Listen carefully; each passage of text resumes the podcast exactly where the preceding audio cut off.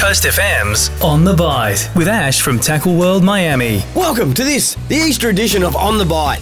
Easter is the time to wet a line with family and friends. The build up to the full moon has our beaches buzzing with tailor and the chance of a large autumn mulloway. The lower swell this week means water clarity is good for early evening squid. They love hunting under the moonlight and with darker jigs to go after sunset. It's also a good chance to grab a few crabs before they go to ground for the cooler winter months. And the early part of the Easter break looks to be the best for all those wanting a trip offshore. With earlier tides and a building moon, an early start will be the go to hit the bite time. And for those that enjoy going offshore, have your say on future management of the fishery by jumping on the Recfishwest webpage and completing the demersal survey. Wherever you get the chance to wet a line this weekend, as always, good luck, tight lines, and remember, every day's a good day for fishing. Thanks to Tackle World Miami. Coast FM's On the Bite.